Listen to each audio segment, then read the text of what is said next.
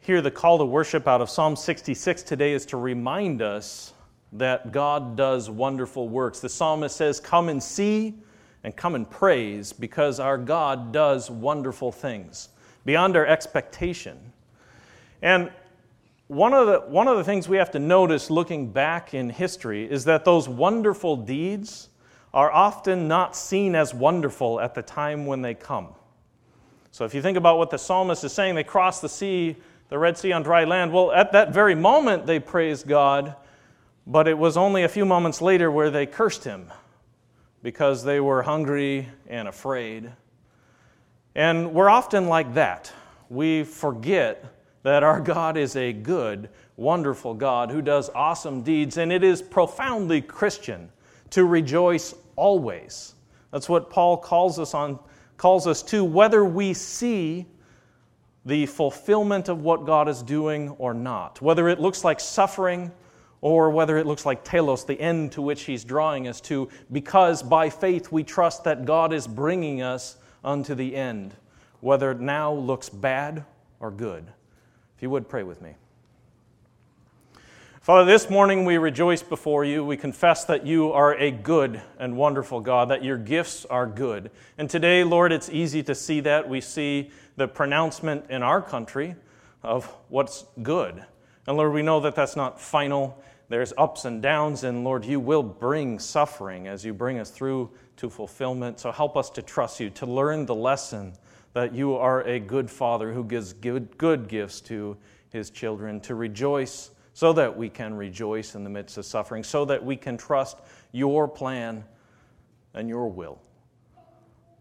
Lord, speak to us today as we look into your word. Transform our, our hearts, mold us into the image of our Savior. And Lord, may our words be acceptable to you. We pray these things in your name. Amen. If you would turn, turn with me to the book of James. We are at the end of chapter 4. And so we're going to cover the last five verses of James chapter 4 today. This is not a section that's difficult to read. It's, it's somewhat easy. It's one, though, that, that we frequently and can easily gloss over.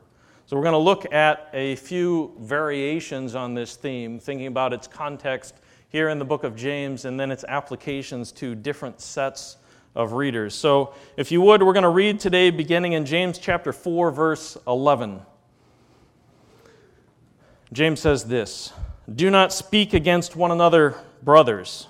He who speaks against a brother or judges his brother speaks against the law and judges the law. But if you judge the law, you are not a doer of the law, but a judge of it.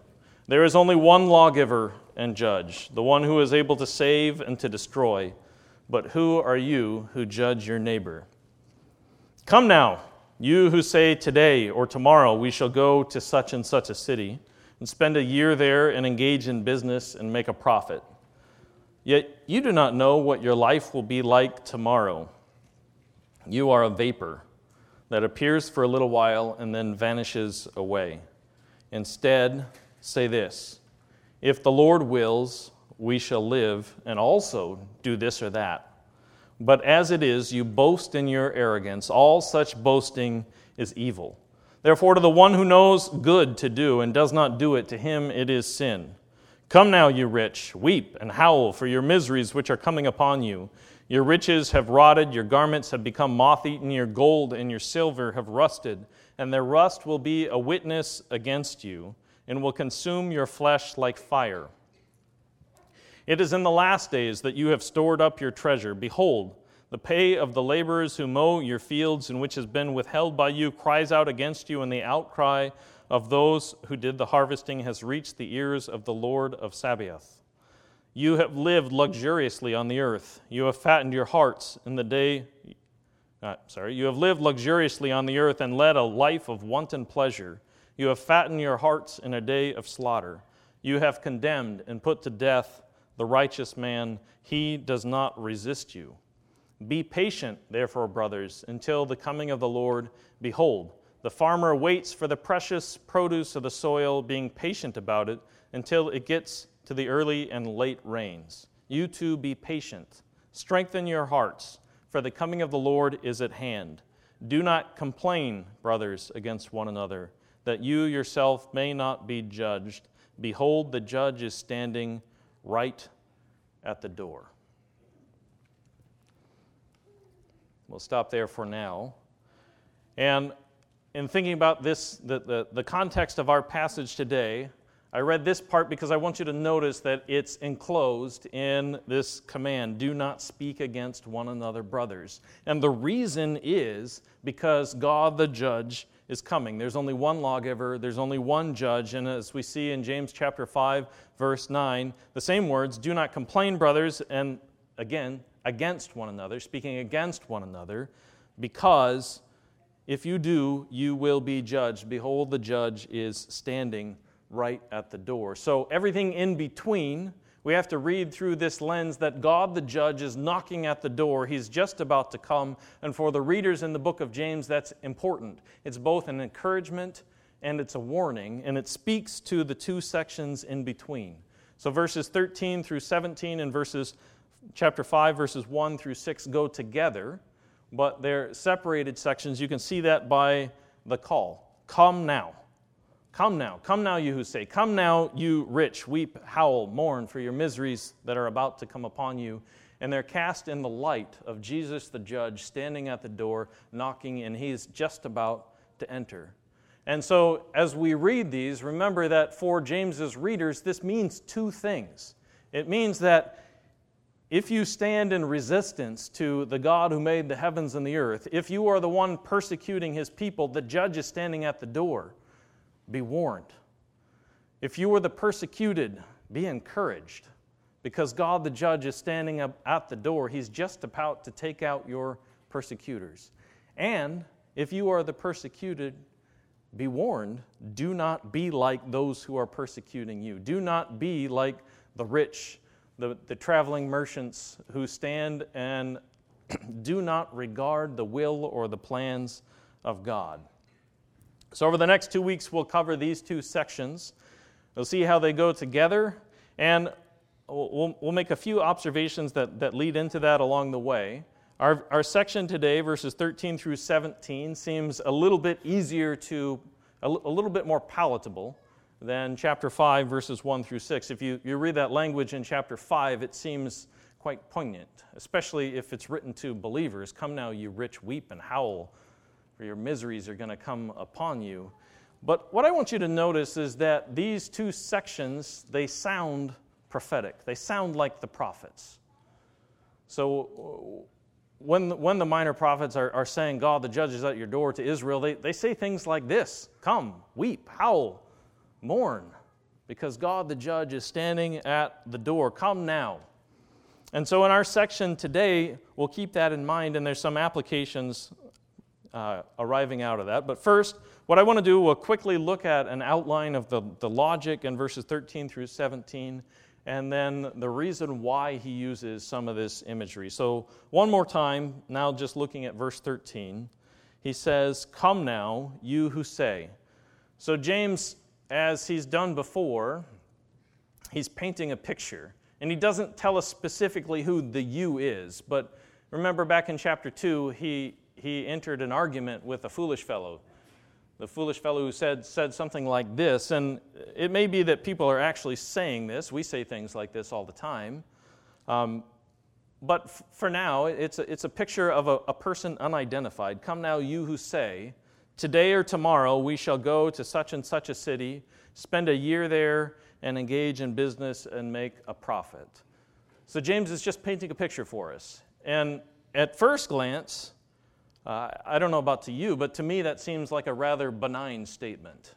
Maybe if you add some context to it, it, it seems a little, a little worse. But you who say today or tomorrow, we're going to travel to a city and we're going to do some business and make a profit, well, isn't, isn't that what most of us do? Maybe we say we're going to stay in such and such a city and we'll spend some time there and we'll make a profit. I did this 12 years ago. I said, I'm going to travel to Minnesota. I'll be there three years, I mean 12 years, and uh, I'll make a profit.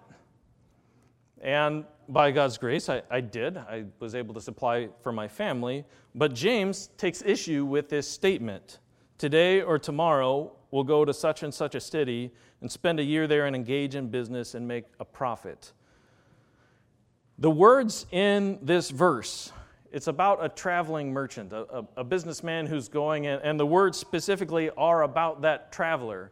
You can think back to our last section last week. Remember that, that one of the words for slander is the one who goes about. So he's traveling from city to city and, and, and he's, he's gossiping his way through the land. And this idea of traveling is going to go with us throughout this section.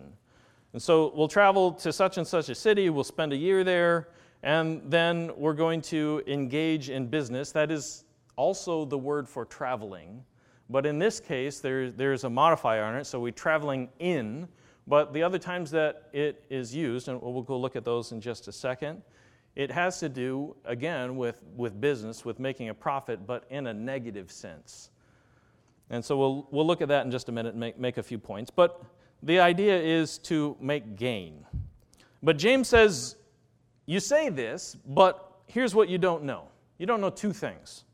You don't know what your life will be like tomorrow. So his first point is you're ignorant. And that's true of all of us, right? You do not know what your life will be tomorrow. You don't know if you will have life tomorrow. The future is veiled for us.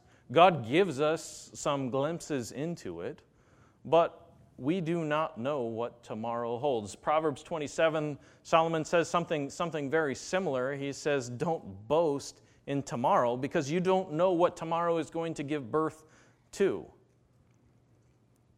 And so, for this, for this businessman who's traveling about, he's, he's planning on making a profit. He says, You don't know. So, don't boast in that. So you're ignorant, verse 14. You don't know what tomorrow will be. What is your life? You are a vapor that appears for a little while and then vanishes away. So his second point is you are transitory, you're temporary, you don't last. So you're both ignorant and your life is a bleep.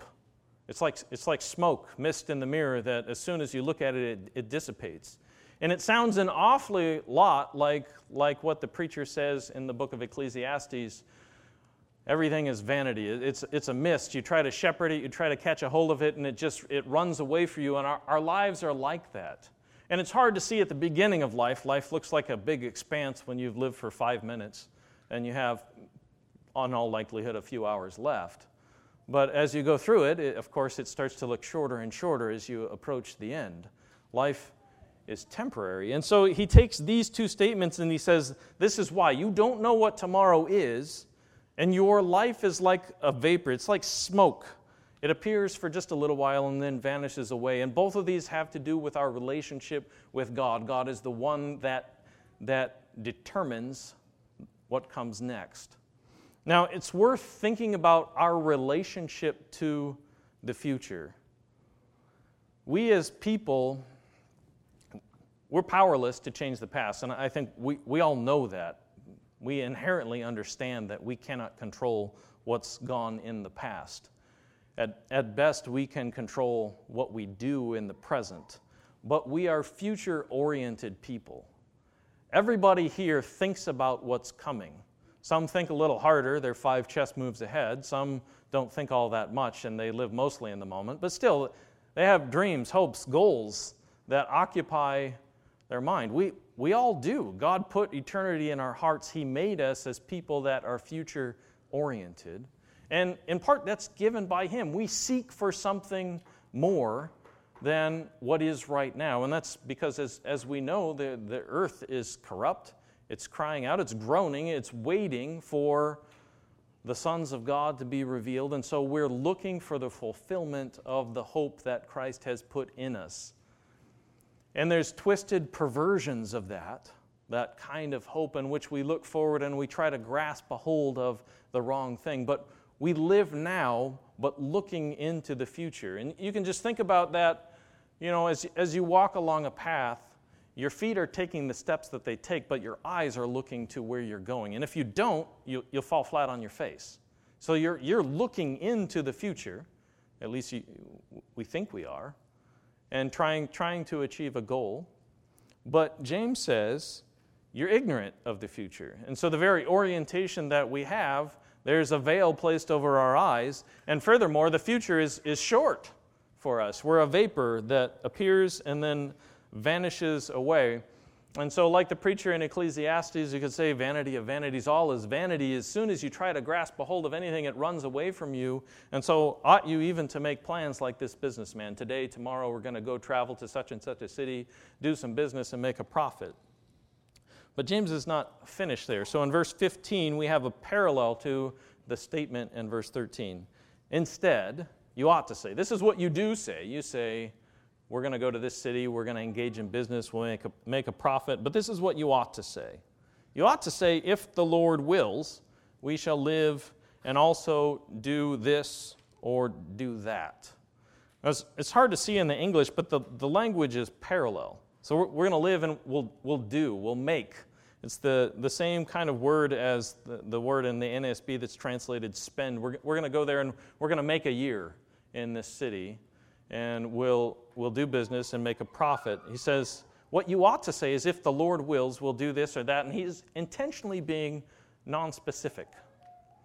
So he doesn't repeat the statement with a, a, clarified, if the Lord wills, we'll go to a city and make a profit, but just, if the Lord wills, we'll do this or do that.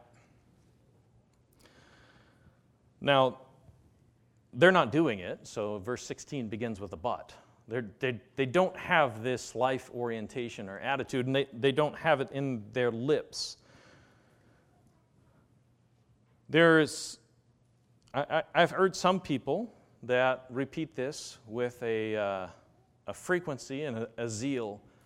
And frequently we'll say, well, you, you, don't have to say it. And there's some, some truth in that. We don't have to say in every sentence, as the Lord wills. What, what matters is the orientation of our hearts are we living as Christians or as atheists in which we do not consider what God is up to?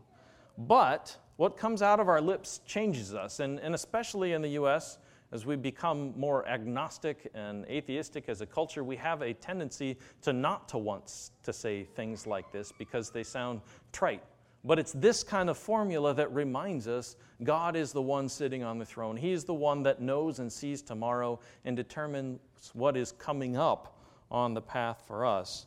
And so I, I think it would be a good thing to practice to practice this kind of saying. It reminds us, it reminds our children, as the Lord wills, if the Lord wills, we'll live and do this or that. But the readers here, he says, as it is, you boast in your arrogance, all such boasting is evil. And so he's interpreting the statement of verse 13, which seems benign at first. We're going to this city and we're going we're gonna engage in business. We'll travel about, and, and we'll see in a minute, it may be a little more nefarious than that. And we'll make a profit. He says this, this kind of statement when you subtract God from it and the will of the Lord, and you have that attitude, this is what I'm going to do. As it is, you boast. The, the word is glory. It appears two other times in James. It appears in, in the, the Proverbs I quoted in Proverbs 27. Paul uses it frequently in the epistles to the church in Corinth. As it is, you boast. You, you take glory in your arrogance. All such boasting is evil. The word translated arrogance here at its root is also a word about traveling it has the concept of a vagrant. So you're traveling about and, and you're empty. You, you go from place to place, and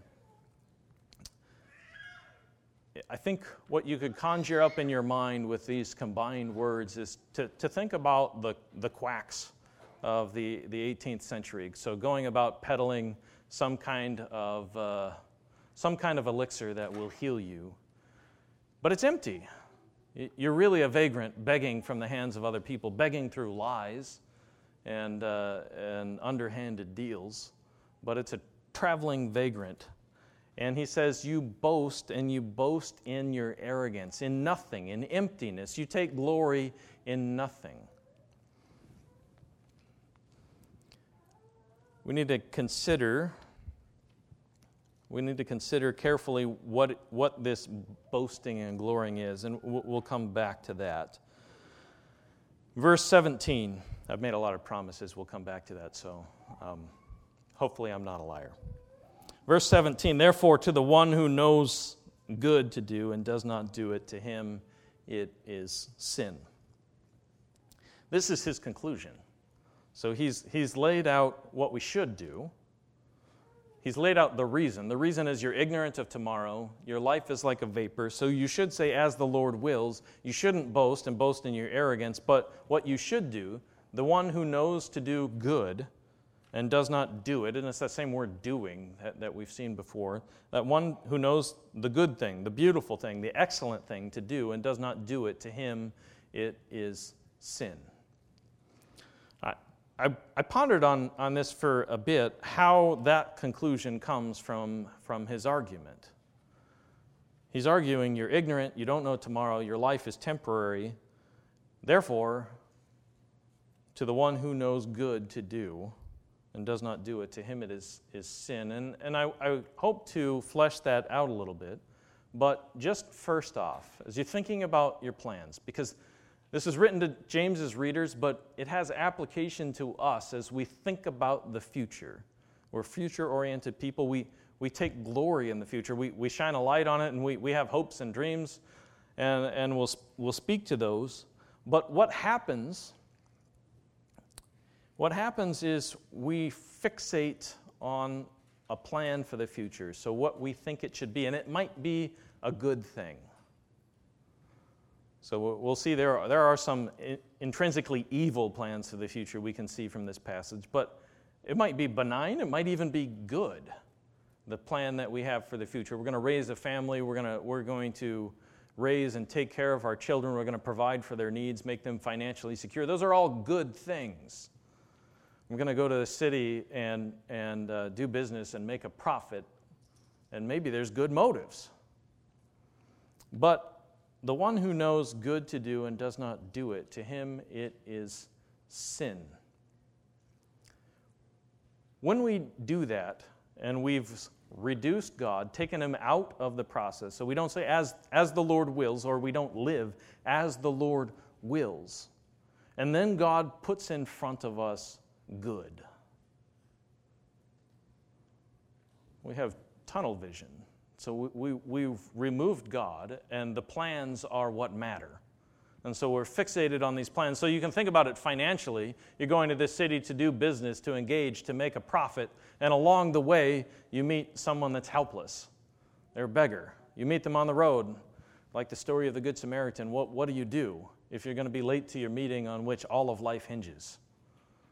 What do you do if the only way to help them is to give up the the nugget that you have that you're going to invest in order to provide for the long term stability of your family. What then? If we've taken God and we say, well, this is my plan and this is what's a good plan, and it doesn't matter what the will of the Lord is, then we will not do that good. Now, remember in the book of James, what's his admonition to us? This is what true religion is to take care of widows and orphans in their distress. It's taken up from the Old Testament. This is where the nation of Israel failed. It's partially why they were put in captivity into Babylon because there was no justice in the land. They were not caring for the orphans and the widows. Well, the question is why? Why were they not doing that? It's, it's because of these kinds of plans in which God is removed. It's no longer up to the will of God who sees tomorrow, who can see beyond the fog of our own vision. Instead, we're fixated on what we see as important. So we'll come back to that, but first, I want to go back through and look at this again. So, why the language of a traveling merchant? Why, do we, why does James use this picture? Come now, you who say today or tomorrow we'll go to such and such a city, spend a year there, and engage in business and make a profit. If you would turn to 2 Peter chapter 2. So he uses a compound word there that's only used one other time in, in the New Testament. And it's used in 2 Peter chapter 2. And the verse is running away from me.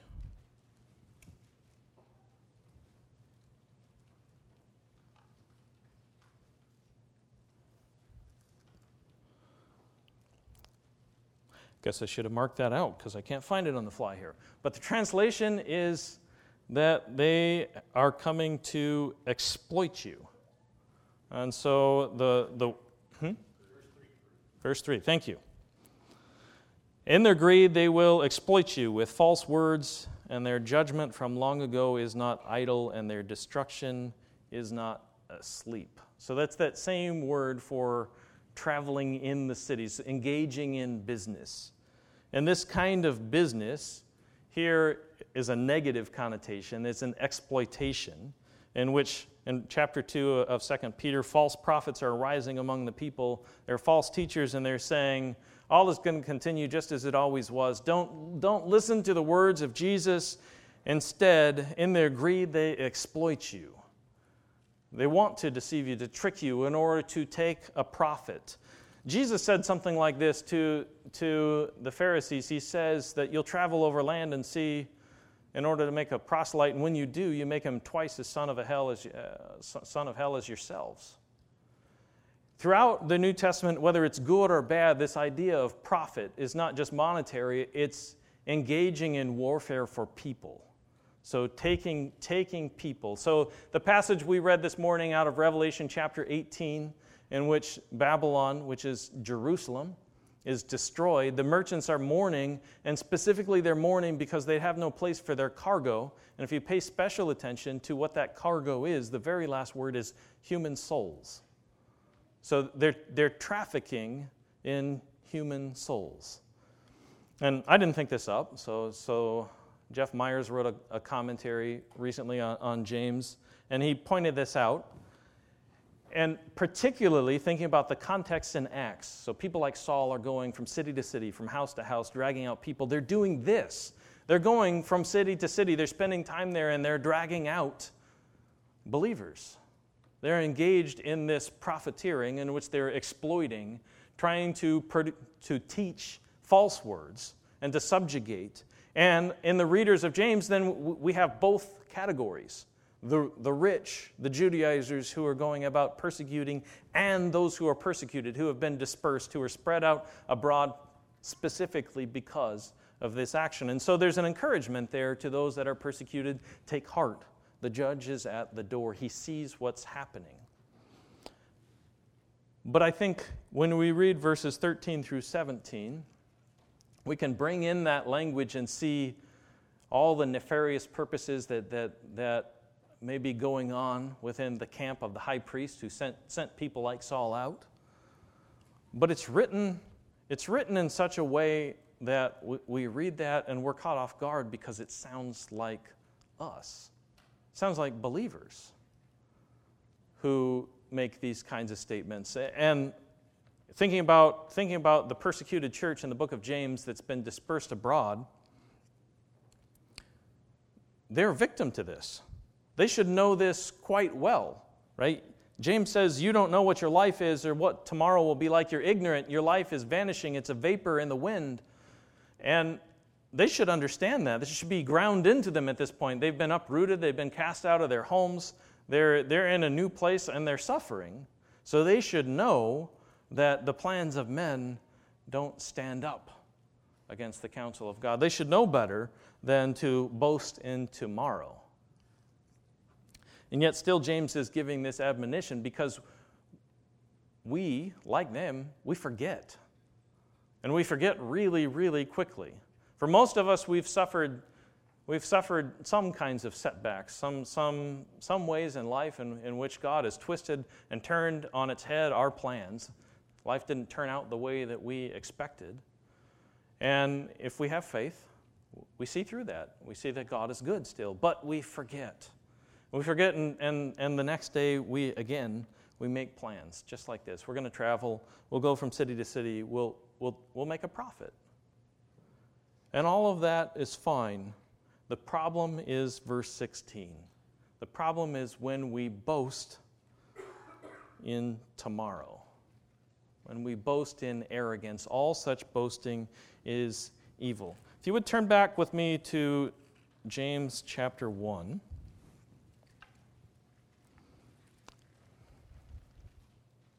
James chapter 1 after he introduces his purpose about joy in the midst of suffering and, and calling on people to have wisdom, he follows on it with verses 9 through 11 an encouragement to both the poor and the rich. And it's this on this that james draws on in this passage. So james chapter 1 verse 9 let the brother of humble circumstances glory in his high position it's, that, that word glory is the word that's translated boast in chapter 4 it's the same word so if you're down low if you're suffering glory rejoice boast in your high position.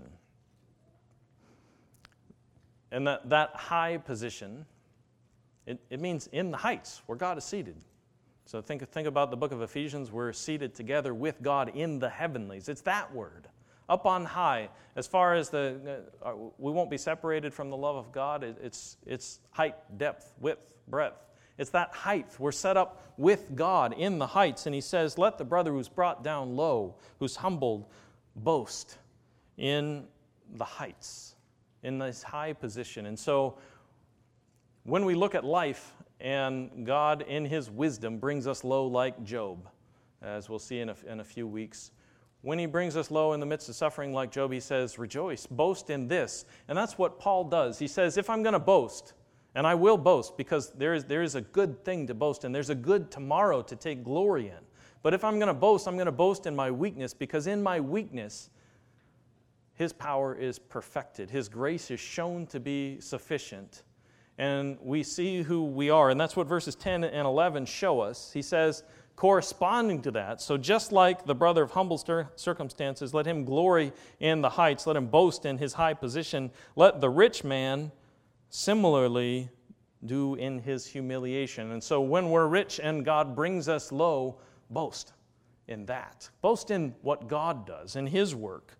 Boast in the will of the Lord because, because like the flowering grass, He will pass away.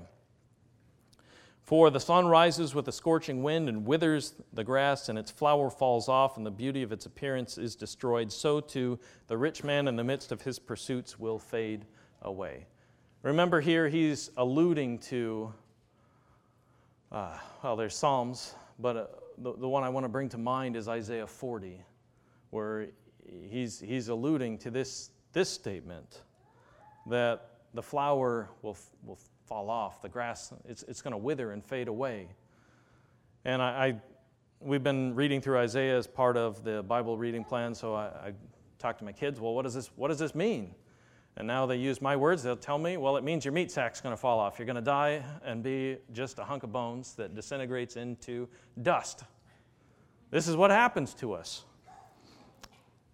Let the rich man glory in his humiliation because, like the flowering grass, he will pass away. That, that, those riches, everything that we take pride in, and specifically here in James, he, he lends it the idea to us in, in terms of money but of course, throughout the Bible, we see more than that. We, we can be rich in other ways. So, Paul, when, he, when he's talking about what people boast in, the, the, the Jews, they boast in power, the Greeks, they boast in wisdom.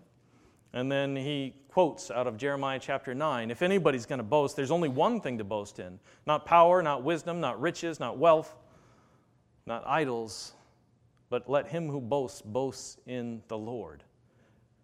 And particularly for this reason, because everything else fades away.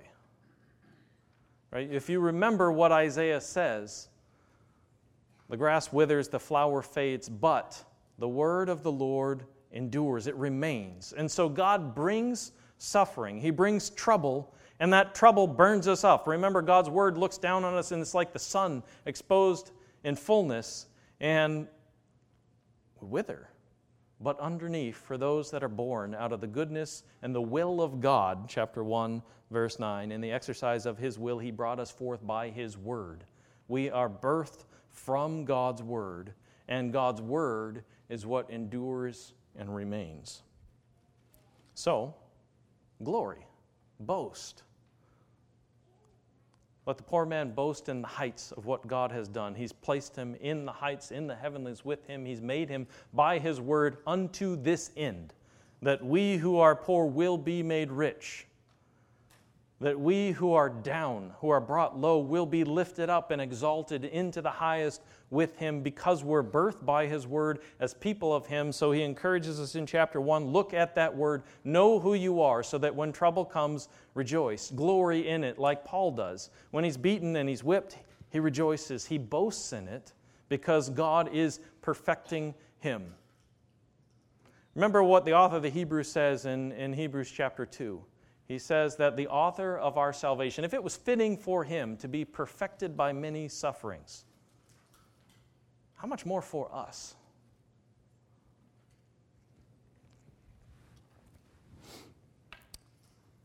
Let's turn back, back to James chapter 4. So, this kind of boasting the one that boasts in arrogance, the one that boasts in vagrancy, emptiness, that travels about from city to city picking up nothing. Emptiness. That kind of boasting is evil. Therefore, to the one who knows the good thing to do and does not do it, to him it is sin.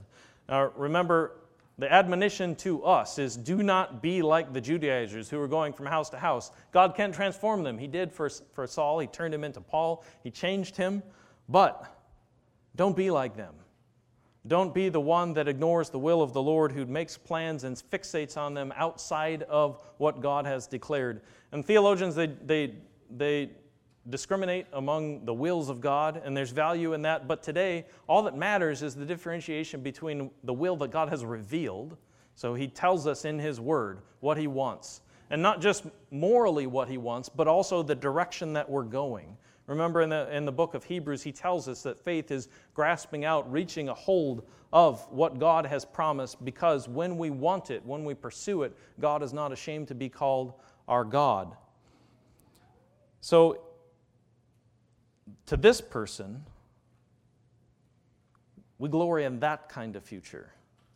So, not the one that we've constructed, not the steps that we do not know whether they're part of that future or not, but the one that God has told us. This is what is revealed.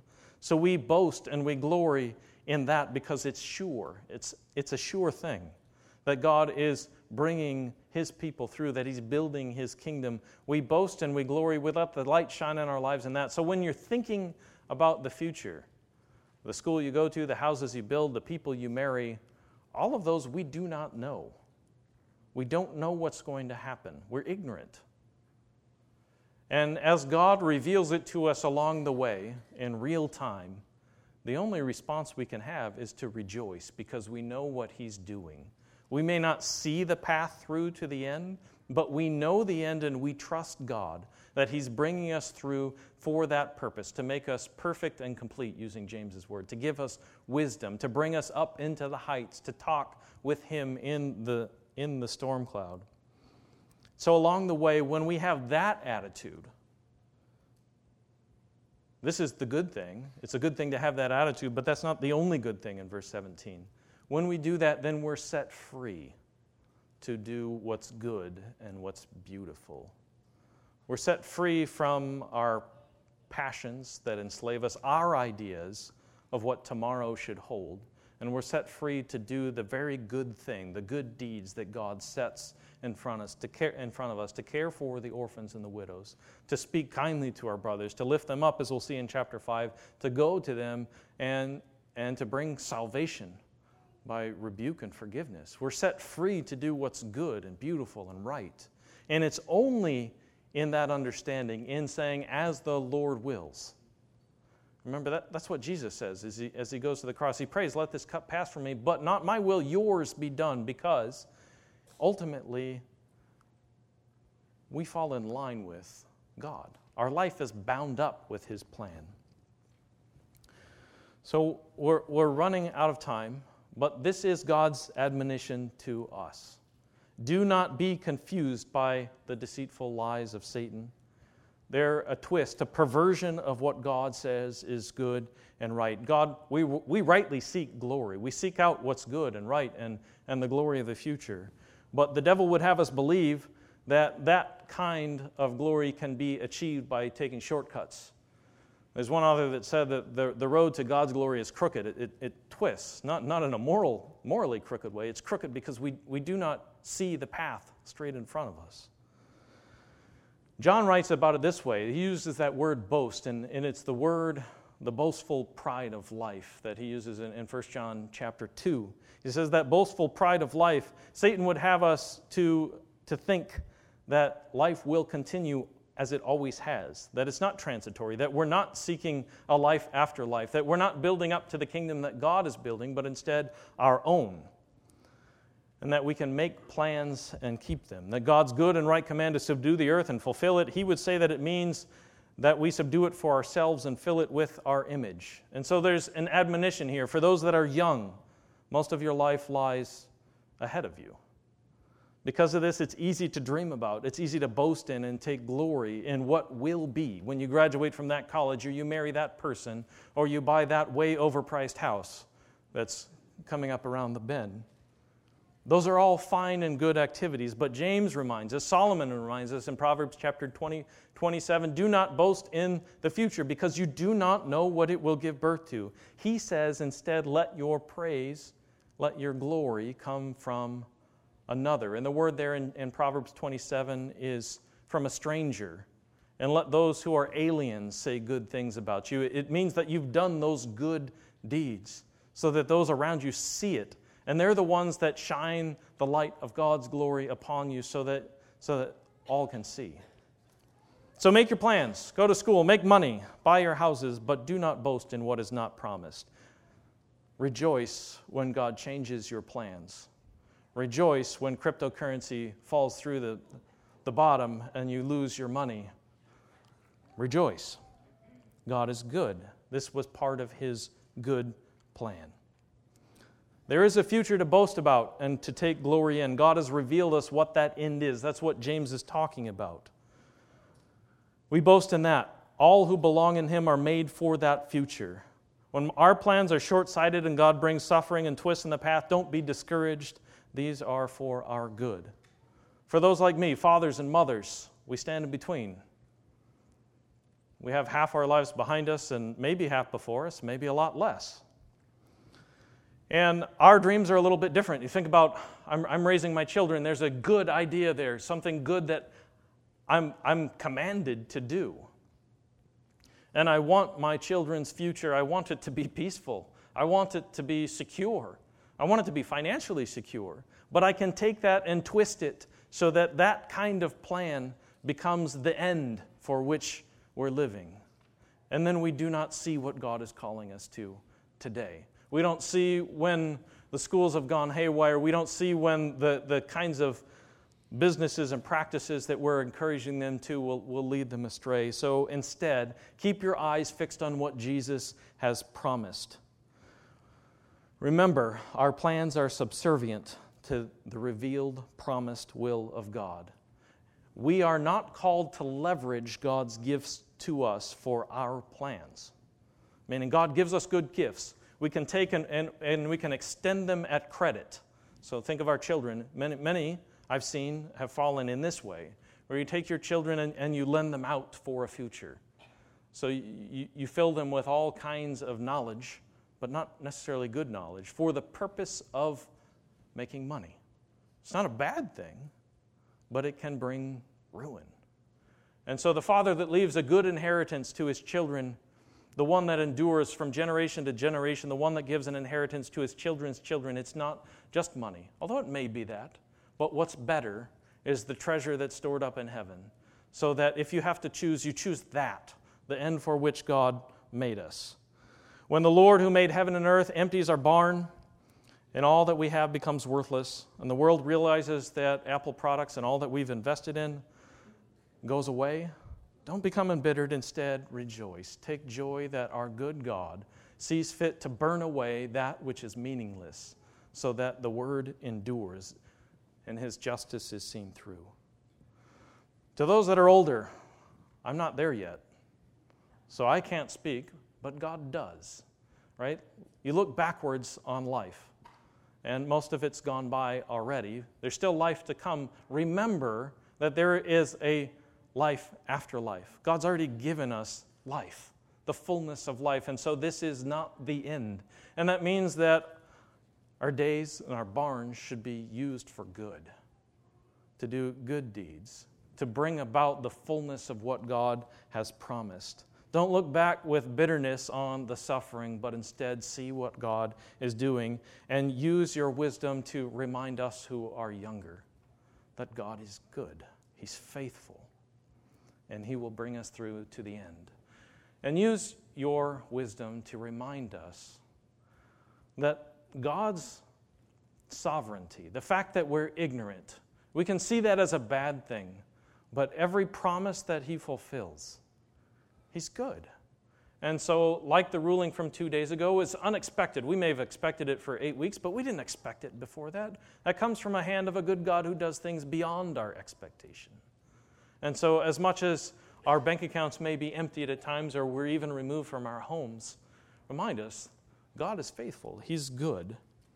And for all of us, let's hear God's word as He speaks to us through the book of James.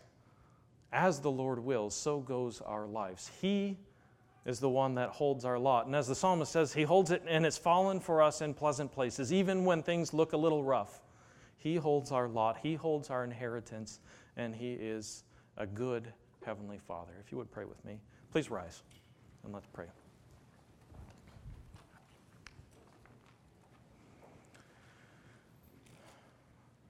Father, we thank you for the encouragement and warning that comes from your word. Lord, we don't want to be atheists in word or in deed. And so we pray that you would fill us with the right kind of faith that grasps a hold of not our ideas, but what you promise, the future that you have laid up for us. And Lord, we pray, we pray that you would, you would help us to be faithful in teaching and living and saying and doing what it means that you are bringing us to the end. We pray that you would, you would grasp a hold of us to keep us firm, that we would overcome unto that end, that you would make us perfect and complete. We pray that as a body we would be faithful when the storms come, that we would not be those that judge and doubt, but that we would stand secure because we're birthed of and filled up with your word. We pray these things in the name of our Savior Jesus. Amen.